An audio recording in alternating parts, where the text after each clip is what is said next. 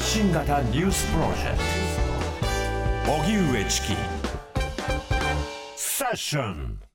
では、ここで日替わりコメンテーターの登場です。本日の担当、メディア NPO ダイラダイアログフォーピープル副代表で、フォトジャーナリストの安田夏樹さんです。こんばんは。こんばんはよろしくお願いします。よろしくお願いいたします。え安田夏樹さんは16歳の時、国境なき子供たち友情のレポーターとしてカンボジアで貧困にさらされる子供たちを取材。現在、東南アジア、中東、アフリカ、日本国内で難民や貧困、災害の取材を進めていらっしゃいます。著書に国籍と遺書、兄への手紙などがあります。はい。安田さんにはね、先日難民移民フェスにもちょっとあの、ご登壇いただいたり。あそうですね、はいあの、お邪魔いたしました。あの、はいちょうど、公開収録が先週の水曜日にオンエアになったんですよね。う確か。ね、あの、それを聞いて、あの、ああ、なんか当時のコツのことをわーっとこう思い出した方もいれば、行きたかったという思いを抱えた方もね、いらっしゃったと思うんですけれど次は財布の紐を緩めるぞとかね。そうですねね。味とか空気とか、あるいはいろいろ聞こえてくる音とかねうん。そうしたもので身近な隣人をこう感じるという、そうしたイベントですからねね。本当にあの、具体的な何々さんっていうこう顔を浮かべてというこう、チキさんのね、そのうん呼びかけというのもすごくこう大事なところだったんですけれど、はいとっても素敵なフェスだったんですが、ちょっと一つ、あの、残念なことがこう起きてしまいまして、これは先週のフロントラインセッションでも少し皆さんにお伝えしたことではあるんですけれども、はい。まあ、あの、杉並区議の男性が、えーその場にやってきて退場を促されるというこうことが起き、まあ、同行者もこう含めてですね、うん。ということが起きました。で、その一人のこう、あの方がですね、その難民当事者のこう方が、方に対して、で、来歴だったりですとか、ルーツにこう関わるようなこう質問をこうしたということがあり、ただやはり、非常にこう、デリケートな問題を抱えている人だったり、命の危険から逃れてきている人たちにとって、やはり安心安全な工場であるというようにということで、プライバシーを守るルールというのがこう敷かれているようなイベントなんですよね。たびたび呼びかけられていましたもんね。そうですね。うんで、そうしたやはりこう、ルーツについてこう、尋ねるということが、あの、とてもデリケートなことなんだということで、まあ、あの、関係者の方が介入はしたんですけれども、まあ、その、区議含めてなかなか理解が得られなかったということで、こう、退場を促されたということがありました。はい。で、あの、11月12日付でですね、これあの、産経新聞にそのことが報じられているんですけれども、うん。あの、残念ながらこの記事ですね、はい。あの、さもその質問を受けた難民当事者の方が、まるでこう、危ない方かのようなニュアンスでこう報じていたりですとか、うん。えーそもそもそのルーツだったり来歴について、まあ、尋ねるということに何の問題もないような、えー書き方をしていったりですとか、え。まあ、そういった形でその、事実関係がちょっとねじ曲げられて伝わってしまうんではないかなという、こう、懸念を私自身持ちました。うんで、詳細はですね、あの、先週のフロントラインセッションがアーカイブで YouTube だったり、それから、えーいろんな、あの、ポッドキャ配信に、そうですね、うん。ポッドキャストに、あの、残っていますので、あの、そちらでその、事実関係を改めて、こう、気になるなという方は、ぜひ、そちらをチェックしてみてください。はい。あのその時もね、あの話しましたけれども、交流しましょう、対話しましょう、理解し合いましょうというのは、一方的に何でも聞いていることの許可証を出したというわけでは全くないわけですね。うん。ちなみにその産経新聞の記事では、独自、え杉並区公園の交流イベントで外国人が区民に暴言と、あの、外国人の方のその反応の方だけにこうフォーカスをして、はい。記事をしているわけですが、その前後のやり取りというものが、あたかもその問い合わせをした区民の側は何ら問題ないのにもかかわらず、相手が一方的に激高したんだというような、うんそうした書きぶりでもあります。そうですね。また独自と書かれてますが、独自性がなくてですね、独自性がないというか、セッションでもすでに報じていますし、あの、現場を見た、目撃した方から、こういった場面があったんだけど、ちょっとぎょっとしたよと、うんそんなことを尋ねるなんて、みたいな、周囲の方々の目撃談もツイートされたりしているのに、はいなぜこの書きぶりになるんだろうなというのはとても気になるところではありそうますね。ですね。やはりこう、あまりにもこう、精査の仕方がこう、稚拙ですし、うんまあ、チキさんおっしゃるように、こう、交流というのは、何でもずかずかとこう、尋ねる権利ではないということで、はいまあ、特にその、マジョリティがマイノリティに何かを尋ねるということが、非常にこう高圧的に本人がこう意図しなくてもこうなってしまう場合があるということで、果たしてじゃあ交流って何だろうか。うんで、その場で本当に検証しなければなんいけなかったことって何なんだろうかということを、まあ、改めて問い直さなければならないのかなということは感じますよね。そうですね。ちなみにこの産経新聞の記事はあの署名がありませんので誰が書いたのかちょっとわからないんですが、まあ、具体的な取材の対象あるいはその当日来ていたのかどうかなども含めて、まあ、いろいろと聞きたいようなところというのはあります。ただあの具体的なね出来事に対してどうフォーカスするか、あるあるいはフレーミングというふうに言うんですが、どういった枠付けをして報じるのかによって、受け取らせ方というものをメディアは相当程度影響を与える面というのがあるんですよね。はい、そうしたことに本当に注意しなくてはいけないなというふうに思いますね。そうですね。それが、まあ、マイノリティに対するその危害を加えるような何か旗振りになってしまわないだろうかということも含めて、メディアは非常に慎重にならなければならないところかと思います。うんでは今日は安田さんと一緒にニュースを振り返っていきたいと思います。はい税金の滞納を繰り返したなどとして国会で追及を受けていた神田健治財務副大臣が今日辞表を提出し、政府は持ち回りの閣議で辞任を正式決定しました。事実上の更迭とみられます。政府関係者によりますと、後任には自民党の赤澤良生政調会長代理を充てる方針ということです。イスラエル軍が侵攻するパレスチナ自治区ガザをめぐって、パレスチナ赤新月社は12日、ガザ市にあるクッツ病クッツ病院が燃料と電力の枯渇のため機能停止に陥ったと明らかにしました。また攻撃を受けたとされるガザ最大級のシファ病院では、保育器を稼働させる電力もなく、30人以上の乳児の命が危険にさらされていて、AP 通信によりますと、すでに3人が死亡したということです。世直し系や詩人逮捕系 YouTuber として活動する40歳の男性の関係先に警視庁が今日女性に対する名誉毀損容疑で家宅捜索に入ったことが捜査関係者への取材で分かりました。男性は今年9月、路上にいた女性に対し、チケットを転売したという疑いをかけて撮影した上で、転売ヤー、パパ活女子などの字幕とともに、モザイク加工をしていない動画を投稿。しかし、捜査関係者によりますと、警視庁は、女性がチケットを転売した事実は確認できていないということです。NHK は今日、大晦日に行われる紅白歌合戦の出場歌手を発表しましたが、ジャニーズ事務所から社名を変更したスマイルアップの所属アーティストについては起用を見送りました。ジャニー北川氏の性加害問題をめぐって NHK は9月の定例記者会見で、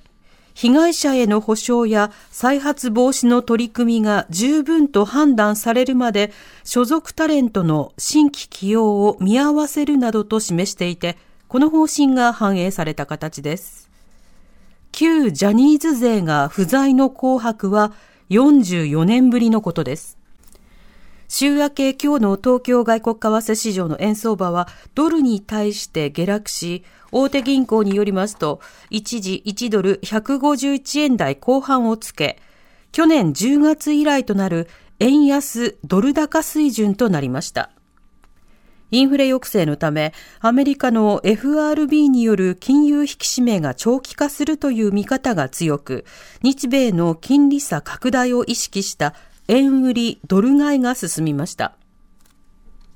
おしまいに、気象庁は今日東京で冬の訪れを告げる木枯らし1号が吹いたと発表しました。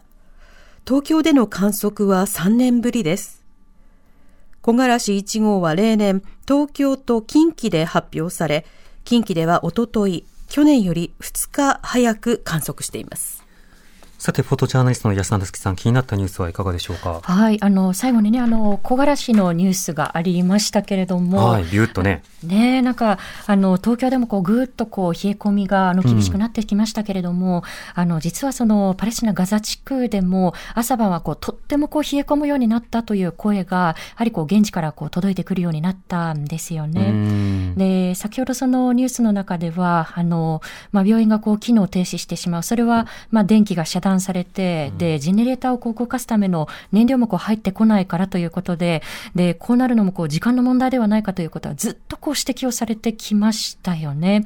で、残念ながらそれを止めることができなかった。それは、まずその、生きるためにこう最低限必要なものをこう遮断している、やはり、まあ、イスラエル政府のこう問題ではあるんですけれども、はい、それを止めることができなかった国際社会があって、で、そこには日本政府も含まれているわけですよね。あの、先週のその国会答弁の中で私非常にこう気になったのが、はい。なかなかその日本政府からその訂正を求める声というのがはっきり出てこないんですよね。うん、で、あの、上川法務大、今、上川さんはこう法務大臣ではないですね。はい、法務大臣のこう、ね、時にいろんなこう問題があって、私も伝える機会が多かったんですけれど、今は。印象がね、ね入管難民法の問題とか、そうです、そうです。問題とか、謝罪しない問題とかずっとあったんですけど、はい、今は外務大臣。外務大臣ですね。はい、で、今、外務大臣としてまあ答弁に立つわけですけれども、やはりこう、まあ停戦を求めないのかというこう声に対して、あくまでも人道状況の改善に外交努力をするんだということにとどまるんですけれども、はい、なんか停戦を求めずにじゃあどうやって命を守るんですかというところですよね。えー、で、まあ言ってみればその明日殺されるかもしれない、虐殺されるかもしれない人たちに対して、今日生き延びるためだけの食料やパンを渡すことがそもそもそれは人道ですかっていうところですよね。で、まあ、そもそものところから言うと、まあ、アメリカだったりですとか、あるいはその EU が、まあ、いち早くそのイスラエルのこう自衛を、まあ、支持するというふうにこう打ち出した時点で、すでに、まあ、世界の方向性は、まあ、大きく強くこう決まってしまっていたかもしれない。まあ、そもそもその自衛が、もう、今の時点ではもう何をしてもいいかのような、誰を殺してもいいかのようなことに変わってしまっているというところが問題ではあるんですけれども、それでも、例えばフランスのマクロン大統領が停戦要求をしましたよね。大方の方向性がたとえ当初打ち出されてしまっていたとしても、言わないよりはずっとマシですよね。その貢献力の特にその一国のこう大統領のこう発言のこう影響力をこう考えると、で、アメリカのバイデン大統領も基本姿勢は変わらない、やはりこうイスラエル側のこう自衛をこう支持、支持するんだというところに、まあ変わりはないですけれども、それでも少しずつ、まあパレスチナのことについて留慮しているんだ、だったり、3日停戦を求めるっていうね。そうですね。まあ、3日かっていうのは当然あるんですけど、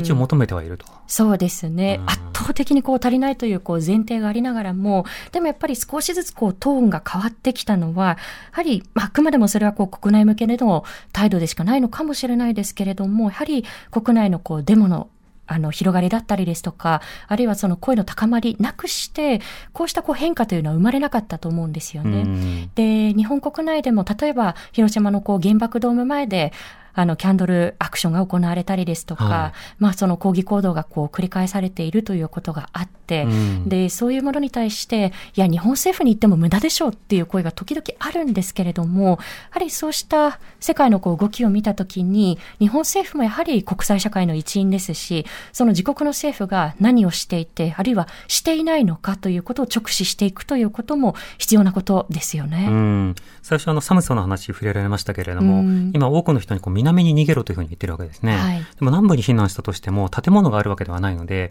実際その野ざらしの中で野宿状態になる。うん、だこの冬寒いですよね。あ、暖房ないと大変ですよねって、私たちが想像する寒さというのは、せいぜい木造住宅の中でちょっと隙間風が入るという、でも布団はあるみたいな状況かもしれないけれども、それがない方が今非常に多くいらっしゃる。うん、こうした状況に今さらされているという中で、日本の中から避難の声がなかなか出てこない。あの、どこか野党の議員なんかに聞いてほしいのは、あの、政府はこれを自衛の権利だと認めるんですかと。うん、でこの答弁によっては、日本が取れる自衛という範囲を相当広く取ってしまう可能性もあるし、はい、自衛だと認めないのであれば、じゃあ何度と思ってるんですかということは聞いてほしいし、はい、自衛ではない戦争なのであれば、それを止めること以上の人道介入というのはあるのか、そのあたりについてやっぱり問いかけたいですよね。おっしゃる通りですね。その、まあ、自衛の権利、自衛の権利というふうに、その一般論として、こう、まあ、各国を繰り返すわけですけれども、うんそもそもその自衛が、どんな報復でもしていいかのような、誰をどんなふうにこう殺してもいいかのようになってしまっているということ自体が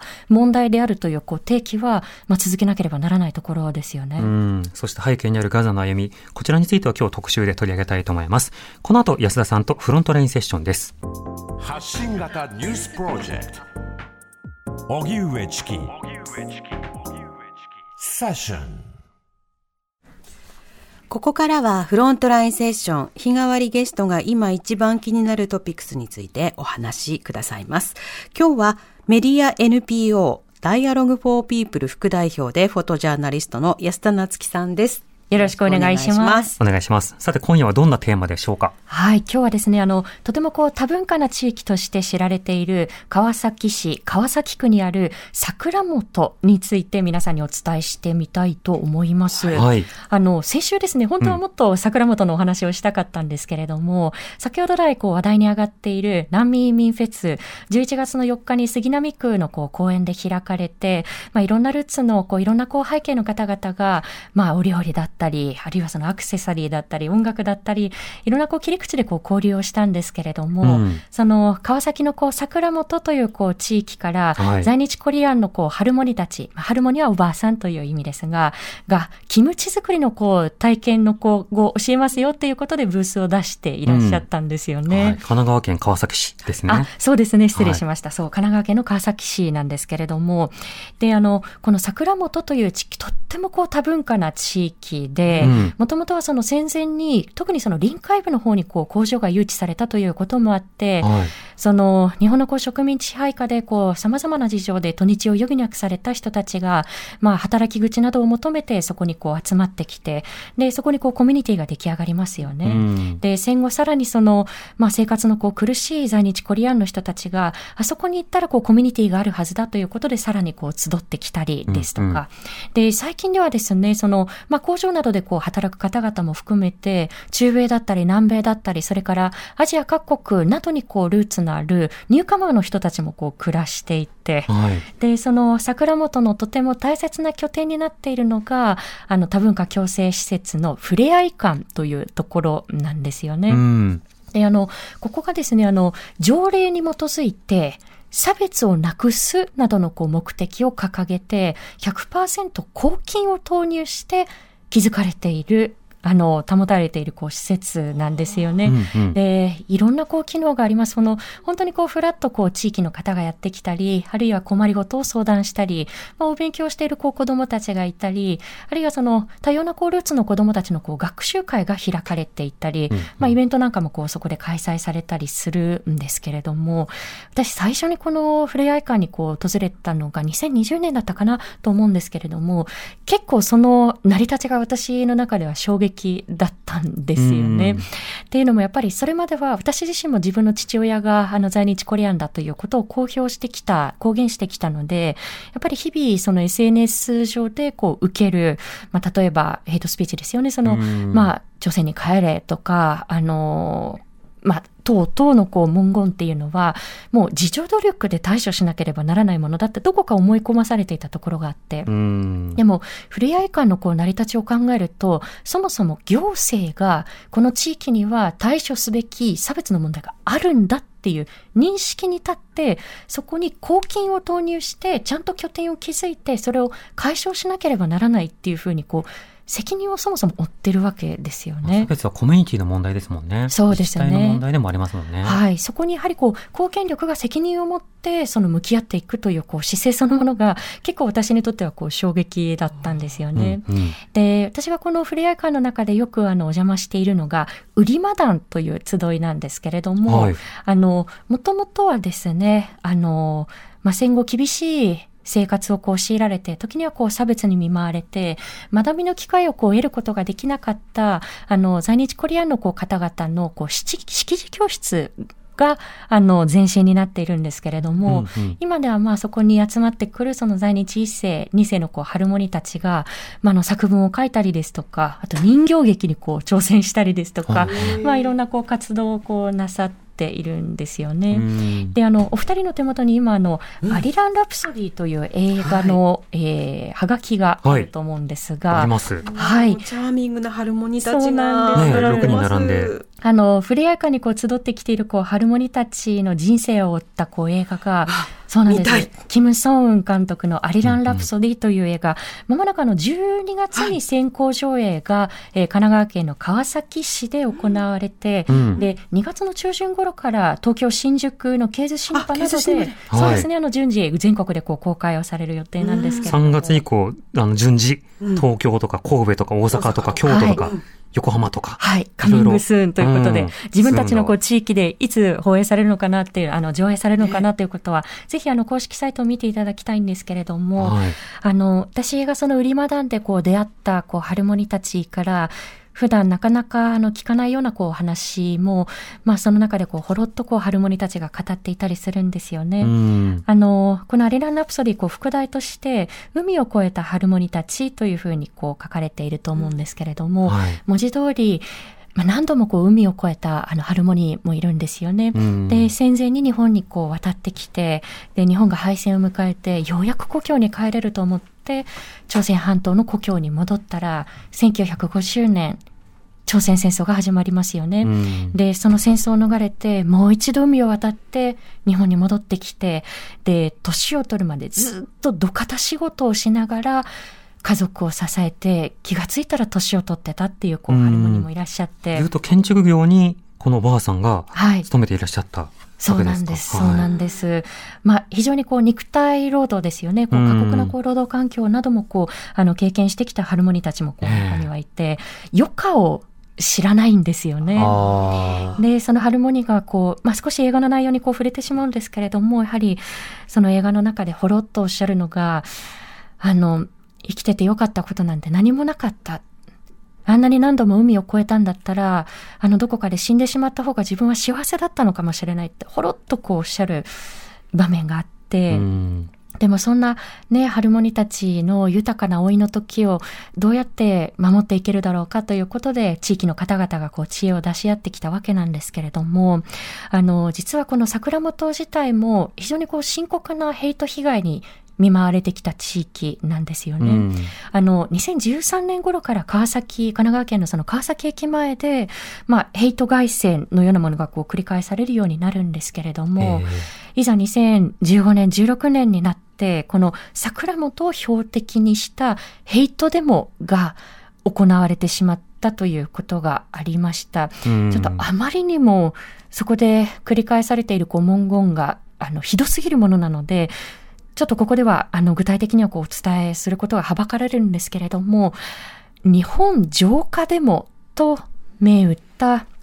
デモが、まあ、桜本にこう迫っていって、で、地域の人たちが、まあ、警察に相談をしても、当時は根拠法がないということの、こう、一点張りだったんですよね。うんで、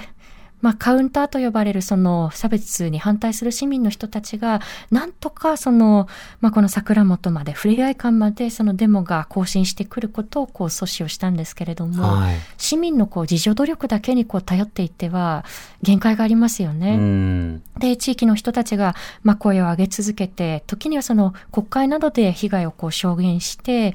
まあ、理念法ではあるんですけれども、2016年に、の5月にヘイトスピーチ解消法が